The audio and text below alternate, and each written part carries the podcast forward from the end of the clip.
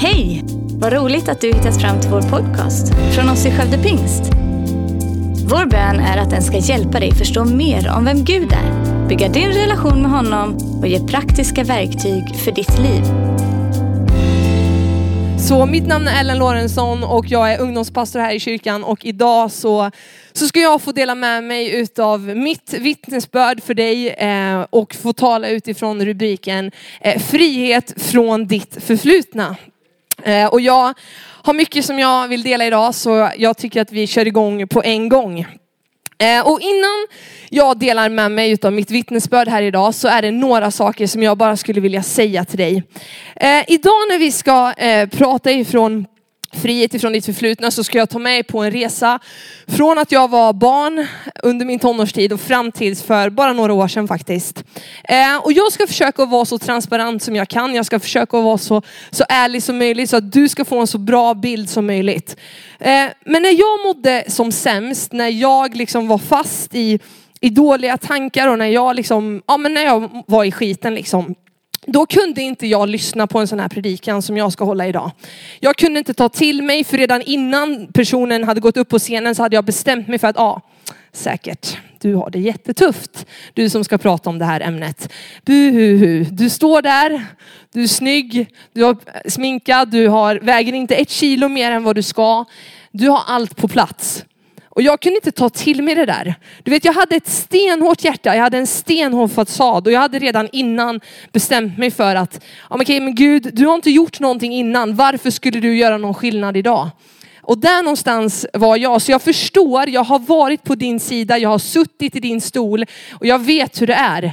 Men ähm, vet du vad? Du ska inte lyssna på mig först och främst idag. Du ska lyssna på det som Gud talar till dig genom den här predikan. Eh, och jag tror att Guds ord är kraft. Jag tror att när vi öppnar Bibeln och när vi läser därifrån så händer det någonting. Det händer någonting med oss och det gör någonting i oss när vi får tro att det här är kraft. Och om du sitter kvar under den här predikan, om du idag vågar låsa upp dörren på ditt hjärta, ställa den lite på glänt och bara släpper garden en stund så tror jag att Gud kan få möta dig idag.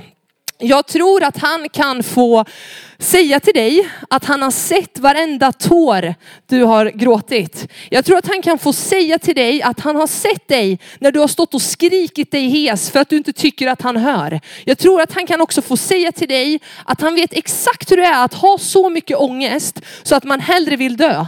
För att det står i Bibeln att Jesus han hade också ångest ända till döds. Han har varit människa, precis som du och jag. Eh, och jag vet att han kan göra dig fri. Eh, idag kan få vara den första dagen som du får påbörja liksom din resa från frihet ifrån ditt förflutna. Där du kan få bli fri från ångest, oro, lögner eller ilska som har satt sig fast inom dig. Eh, bitterhet, vad det än kan vara så tror jag att han kan få göra dig fri. Och vet du varför? Jo, för det finns ett bibelord som säger detta och vi ska läsa det. Det står i Jesaja kapitel 43 och vers 18. Så står det så här, eh, och det här bibelordet ska vi få ta avstamp i tillsammans idag. Tänk inte på det som har hänt. Bry er inte om det som var förr. Se, jag gör någonting nytt. Redan nu visar det sig. Märker ni det inte? Jag ska göra en väg i vildmarken och strömmar i öknen. Du vet det som det här bibelordet säger, det är att Gud, han kan liksom skapa liv där det ser helt omöjligt ut. Han kan förändra, han kan förvandla. Han är en Gud som är fylld utav liv. Han har skapat allt det som vi ser och han fortsätter att ge liv till det. Eh, och han säger att vi inte behöver tänka på det som har varit för att han vill göra någonting nytt. Eh, och det som verkar dött, det kan få liv genom honom. De bojor som verkar omöjliga att, brut, att eh, lossa, de kan han få lossa för att han är en mäktig Gud. Så ge Gud en chans idag. Det är det jag vill säga med allt det här. Att ge Gud en chans idag. Om han är allsmäktig, om han är allt det som Bibeln säger att han är, Eh, då kan han göra skillnad.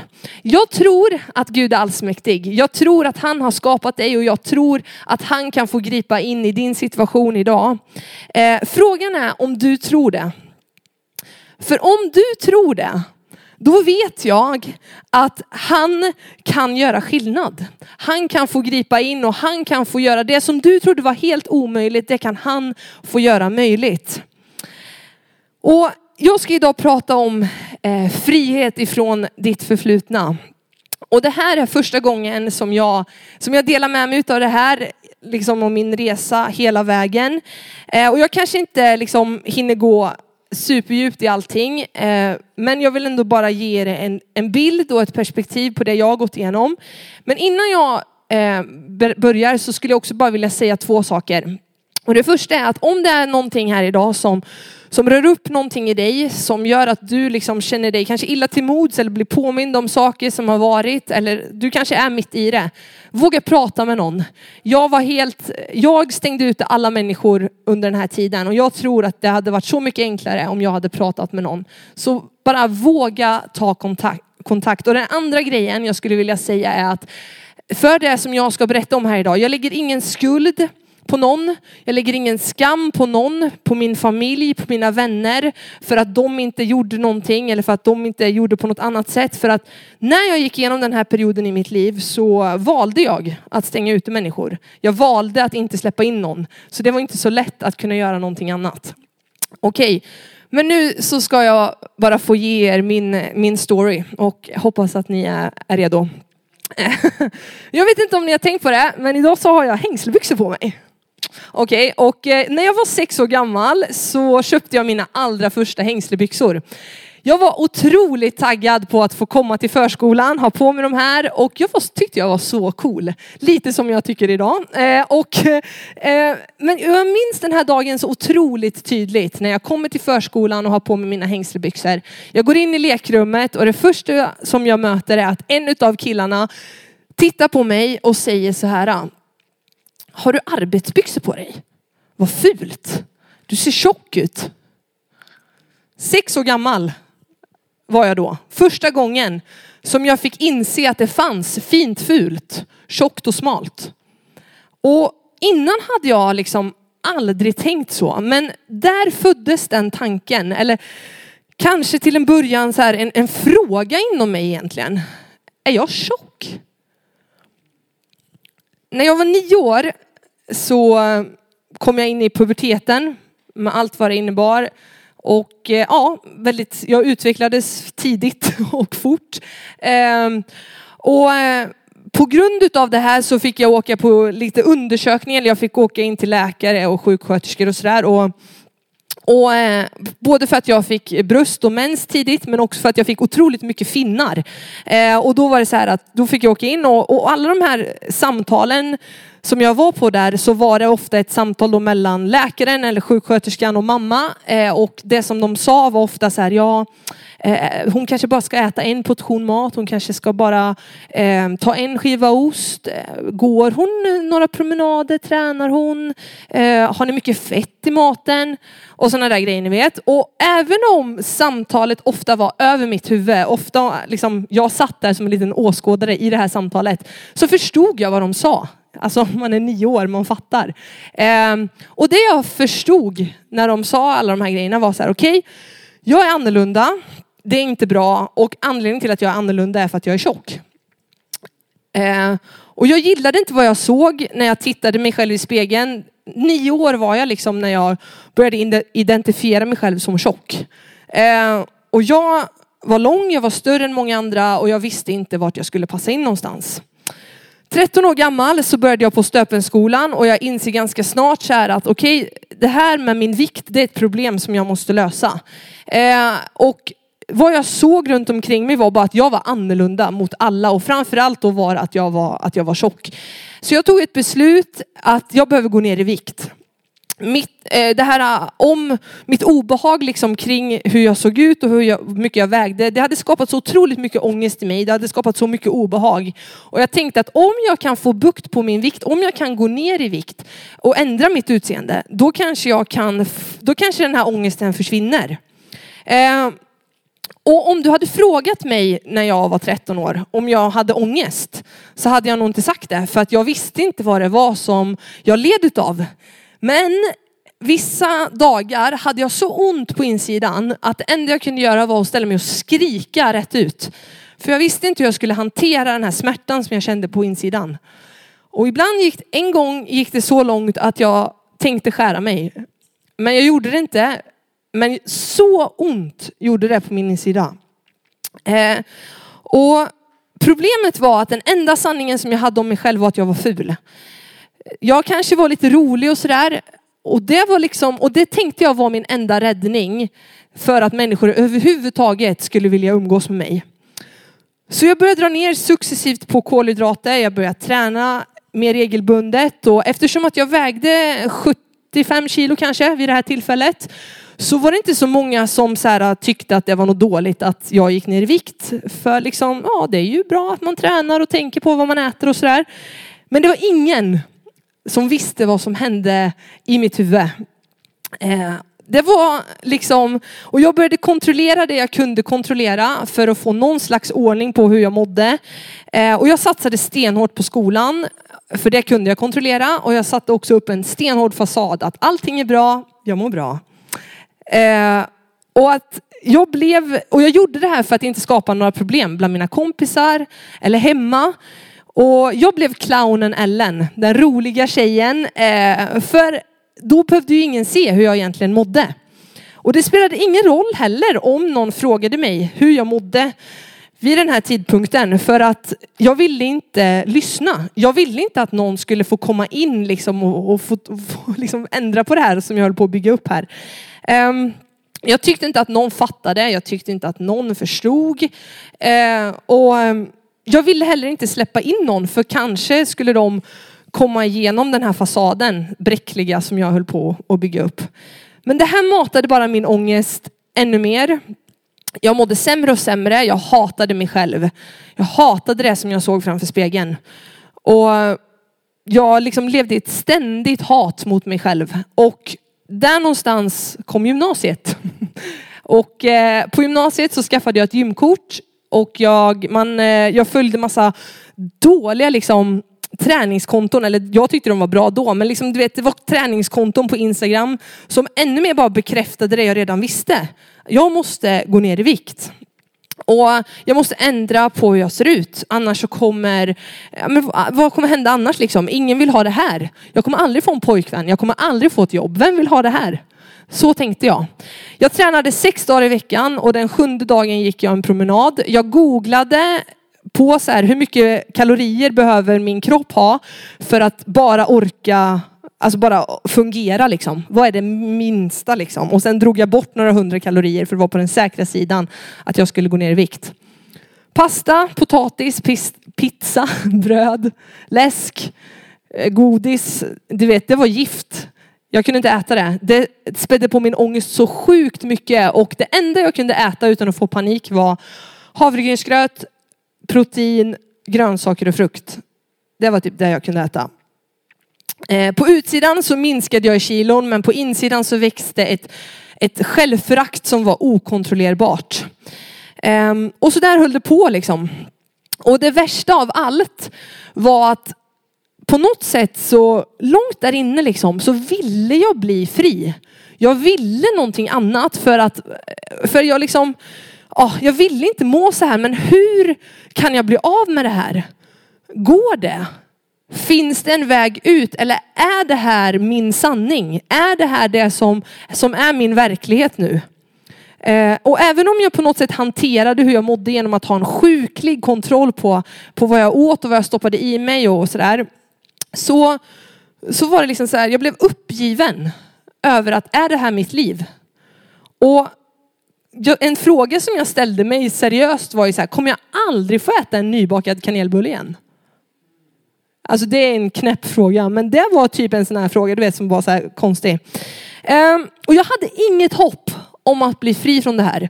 Det här var min sanning och jag mådde så dåligt. Tankar om hur jag såg ut, vad jag hade på mig, hur mitt smink var, eh, vad jag åt, vad jag inte skulle äta, planera dagen så att det funkade liksom.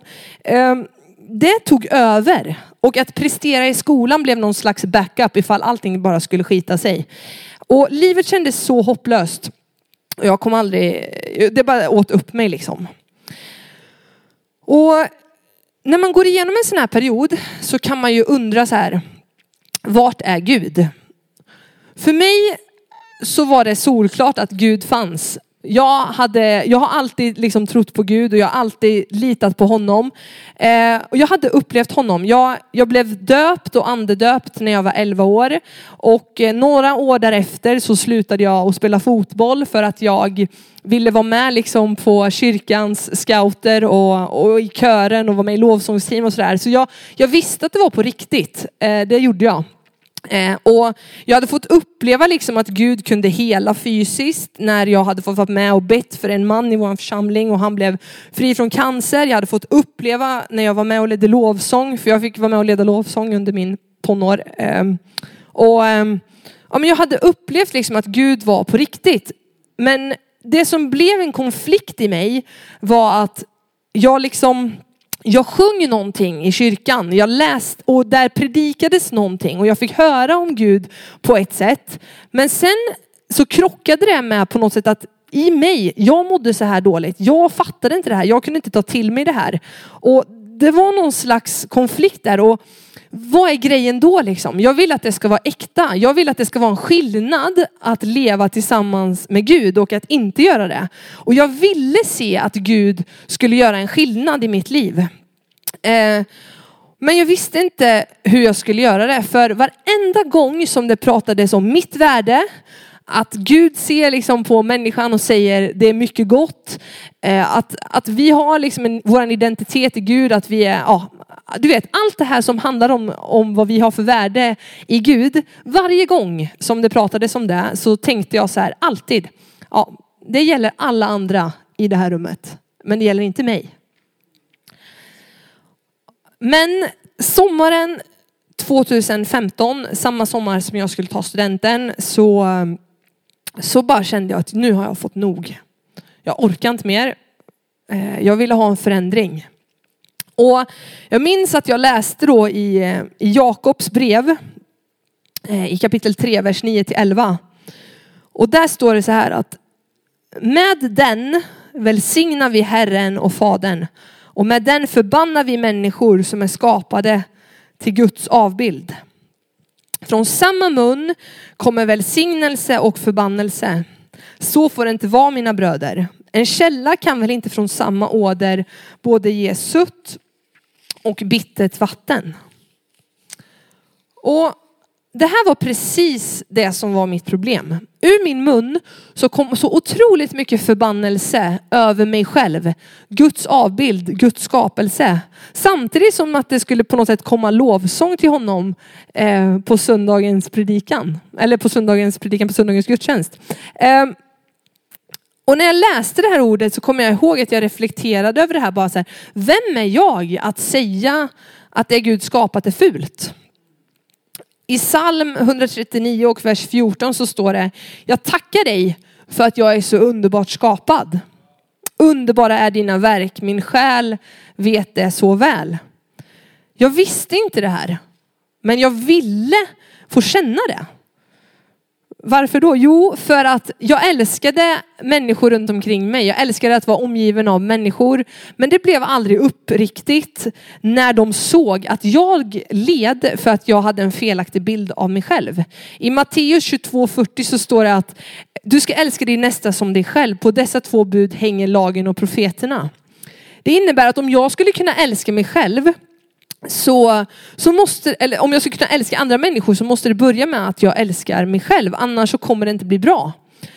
Så den här sommaren efter studenten så, så började min resa mot frihet. Och jag fick tag i en bok som hette Brinnande för Gud.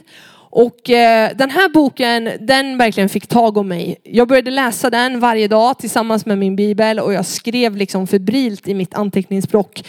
Eh, och, eh, ja, och jag bara började liksom att, eh, jag, och jag kände så här bara, om Gud är på riktigt, då vill jag kunna säga, jag tackar dig för att jag är så underbart skapad.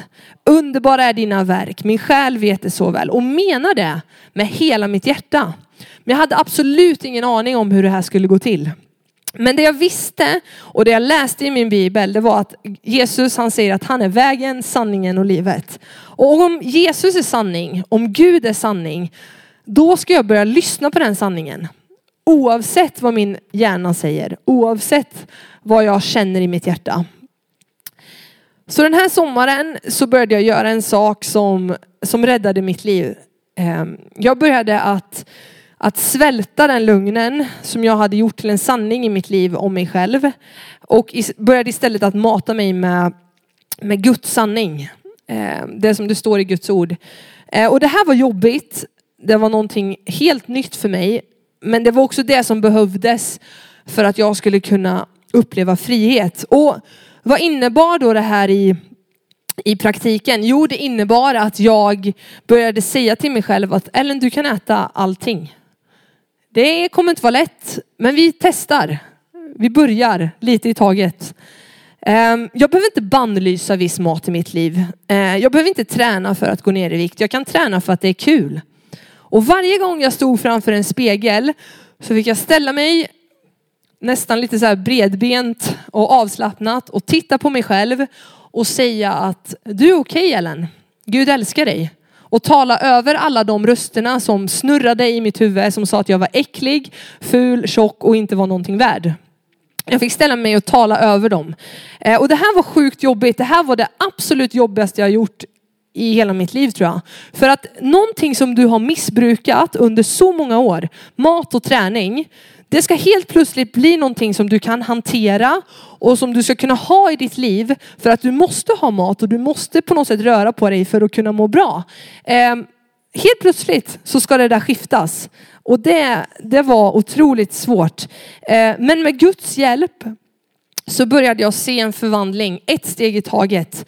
Eh, och jag började vara snäll mot mig själv och jag hade fantastiska ungdomsledare under den här tiden som sa till mig att Ellen, se på dig själv med Guds ögon.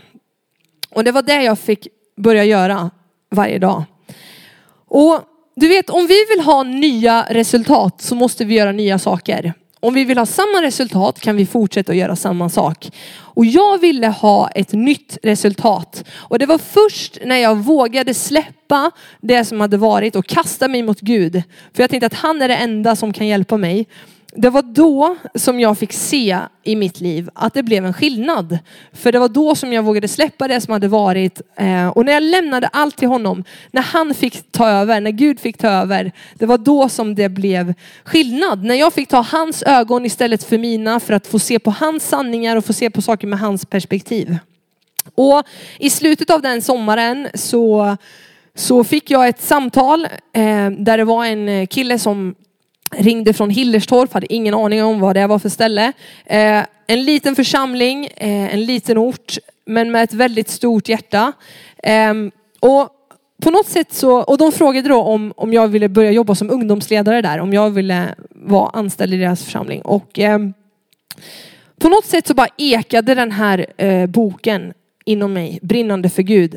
Att så här, Ellen, det kanske är det här som är ditt nästa steg. Och efter mycket bön och, och fundering så insåg jag att det var det här som Gud ville att jag skulle göra. Eh, och just där och då så fattade jag inte så mycket. Alltså det här var ett superstort kliv för mig. Jag var inte, mänskligt sett var jag absolut inte redo. Eh, men det jag kan se i efterhand, eh, nu när jag, jag, kom tillbaka från Hillerstorp för tre år sedan och nu när jag, liksom, när jag har funderat och när jag reflekterade inför den här predikan så så kan jag bara se det att Gud använde den tiden så otroligt mycket för att hela och upprätta mig. Ehm, för att när jag kom till Hillerstorp så var det ingen som visste vad jag hade i bagaget. Det var ingen som visste vad jag hade gått igenom.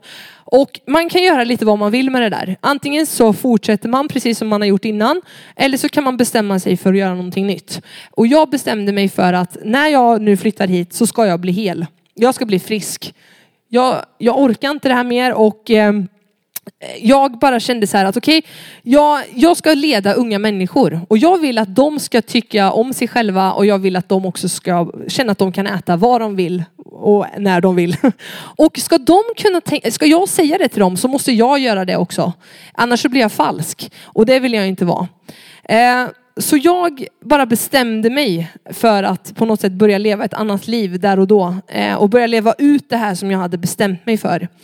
Eh, och jag fick en ny start som blev livsavgörande för mig. Och jag insåg att jag behöver Gud varenda dag för att ens kunna gå upp på morgonen. För att ens kunna vakna så behöver jag Gud. Jag är så beroende utav honom.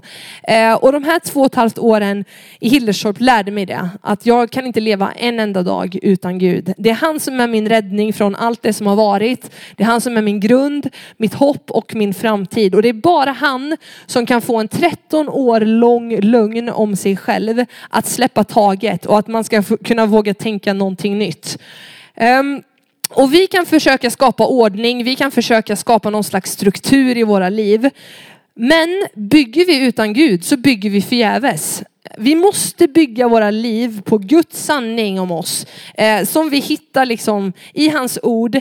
Och eh, vi måste liksom låta Gud lägga sten för sten i bygget av vårt liv. Du vet, jag hade försökt bygga upp någonting själv och det rasade ganska fort. Eh, men det som jag har fått bygga nu och det som jag har upplevt att jag har fått börja om tillsammans med Gud, det känner jag, det här kommer hålla. För det här är någonting som är byggt på Gud och hans sanningar och på hans ord. Eh, för mig så tog det lång tid att bli fri från mitt förflutna det tog liksom hela min tonårstid och lite in i mina 20-åriga år, eller vad man säger.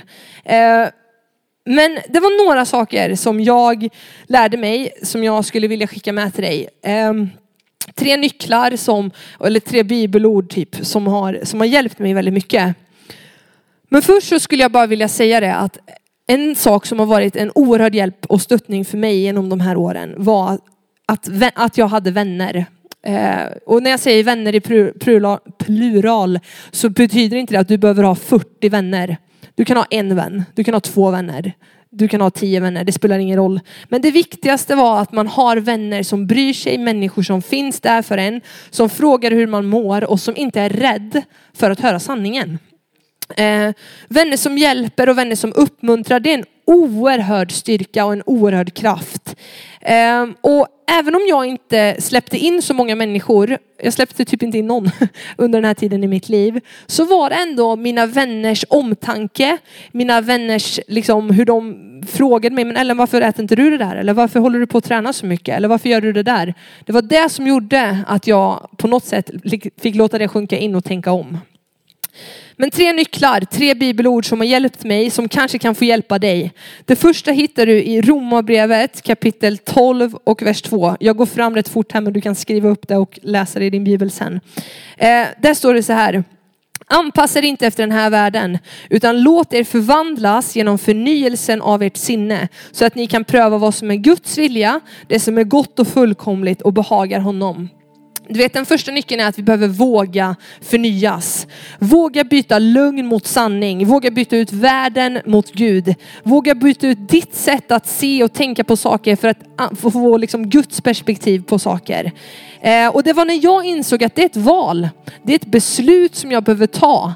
Det var då som det fick hända någonting i mig. Och även om det är jobbigt, även om du har byggt upp en sanning om dig själv, om du har liksom, du är fast i ditt förflutna så är det ett val du kan ta. Att idag få bli fri, att du kan få våga förnyas, att du kan få uppleva frihet. Ja, jag tror verkligen på det. Den andra nyckeln hittar vi i andra Korintierbrevet kapitel 10, vers 4-5. Där står det så här, vapnen vi strider med är inte kötsliga utan har kraft från Gud att bryta ner fästen. Ja, vi bryter ner tankebyggnader och allt högt som reser sig mot kunskapen om Gud. Vi gör varje tanke till en lydig fånge hos Kristus. Du vet, vi har kraft ifrån Gud. Eh, de jobbiga tankar som du har, det som förföljer dig, det som ger dig ångest, det som var förr. Låt inte det få ta makten över dig. Låt inte det få sitta kvar. Gör varje tanke till en lydig fånge hos Gud. Eh, för mig så är det, är det en sån, liksom, ett sånt som, om man ska säga, ett vittnesbörd på Guds kraft. Varje gång jag står framför en spegel och det är helt tyst den friden som jag har fått uppleva på insidan för att Gud har tagit alla de här tankarna som bara snurrade i mitt huvud och att jag nu får uppleva frihet och frid på insidan. Det är någonting otroligt starkt och någonting otro som gör bara att jag vet att Gud är på riktigt. Och han kan få sätta dig fri från det här, jag, jag vet det. Ehm, den tredje och sista nyckeln hittar vi i Johannes evangeliet 3 och 16. En välkänd vers som kallas för lilla bibeln. Men där står det, så älskade Gud världen att han utgav sin enfödde son för att var och en som tror på honom inte ska gå förlorad utan ha ett evigt liv. Ehm, du är ovärderlig. Oavsett hur vi känner oss, oavsett hur vi, vi mår, oavsett vad vi bär på. Vi är inga förlorare. Det finns hopp om en framtid, det finns hopp om någonting bättre. Eh, det hoppet är Jesus. Och du vet, det är tack vare att han kom ner hit till jorden och dog för din och min skull som vi kan få bli fria ifrån vad det än är som vill hålla oss fångna. Eh, och jag vet det, han kan göra dig fri. Låt han sätta dig fri och ta emot det. Och du kanske kan tänka nu så här, okej okay, men Ellen, hur vet du då? Hur vet du att du är fri? Hur kan du veta det? Förutom det där med spegeln då, men hur vet du? Jag vet det för att mat ger mig inte ångest längre. Jag vet det för att tre år sedan fick jag tillbaka min mens som hade varit borta i åtta år. Jag vet det för att idag vågar jag vara den jag är. Jag struntar i vad andra tycker för att Gud är min identitet och det är han som får identifiera mig nu. Jag vet det för att jag kan träna utan att känna någon prestation. Jag vet det för att jag idag står framför er i ett par hängslebyxor och känner mig precis hur cool som helst. Jag vet det. Och jag vet också för att det är, för att jag har en frihet på insidan, en frid i mitt inre som jag inte kan skaffa själv. Som jag inte kan få från någon annan än han som har skapat mig, som vet vad det är som jag behöver där inne. Och jag vet inte vad det är som du har varit med om. Jag vet inte vad som har de fått definiera dig. Men jag vet att det idag kan vara dagen som du kan få bli fri. Det kommer inte vara lätt. Men det är det som är det som är rätt för dig. Det kommer kräva att du vågar släppa taget och vågar omfamna det som Gud har för dig. Börja hitta sanningar i Guds ord om det som du brottas med och fyll dig med dem. Låt dem få göra dig stark. Och låt dem få kunna göra så att du kan få gå mot den frihet som Gud har för dig. Gud vill göra någonting nytt i dig. Frågan är om du är redo att ta emot det. Jag kämpade så länge i egen kraft eh, och jag ville inte ta emot. Men jag vill säga till dig idag att våga ta emot det som Gud har för dig och börja leva i det liv han har kallat för dig. Han kan och vill göra allting nytt. Och jag skulle vilja ta en stund nu och be för dig som bara känner att du är fast i det som har varit. Saker som har fått prägla dig, kanske som har varit tuff under din tonår eller ja, när den var i ung vuxna år. Så det kan vara saker som har bundit dig som gör att du ser på dig själv på fel sätt. Jag vet att Gud kan sätta dig fri. Han har någonting fantastiskt för dig. Och jag skulle vilja be för dig nu, så är det, känner du att du bara vill bli fri från någonting, så lägg din hand på ditt hjärta och vet att den här bönen den är för dig. För Gud är för dig.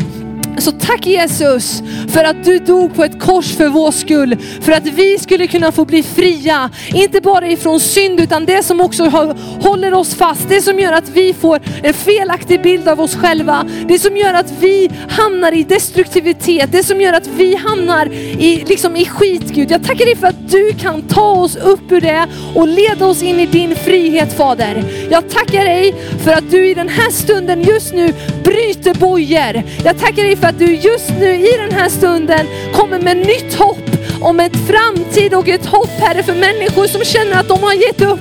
Så tackar jag dig för att de inte behöver ge upp, för du har någonting nytt för dem. Jag tackar dig för det Jesus. Och Herre just nu så ber jag också om nya tankar. Nya tankar i människor som är fyllda med så mycket lögn, som är fyllda med så mycket bitterhet och med hat Herre. Så tackar jag dig för att du kommer med nya tankar om att det finns någonting annat för dem. Herre jag ber att du just nu skulle få sätta människor fria. Sätt dem fria till det hopp som du har. Tack Herre för att de idag kan få ta emot den frihet du vill ha. I Jesu namn. Amen. Tack för att du lyssnat. Dela gärna podden med dina vänner och glöm inte att prenumerera så du inte missar nästa predikan. Om du har några frågor eller vill att vi ska be eller tacka för något tillsammans med dig så får du gärna höra av dig till kyrkan skövdepingst.se. För oss är veckans höjdpunkt söndagens gudstjänst och det vore så kul att träffa dig där. Våra team finns då redo att ta emot dig och det finns även egna samlingar för barnen. Du hittar mer information om oss, vilka vi är och våra olika mötesplatser på skövdepingst.se. Gud välsigne dig och ha en fortsatt bra vecka.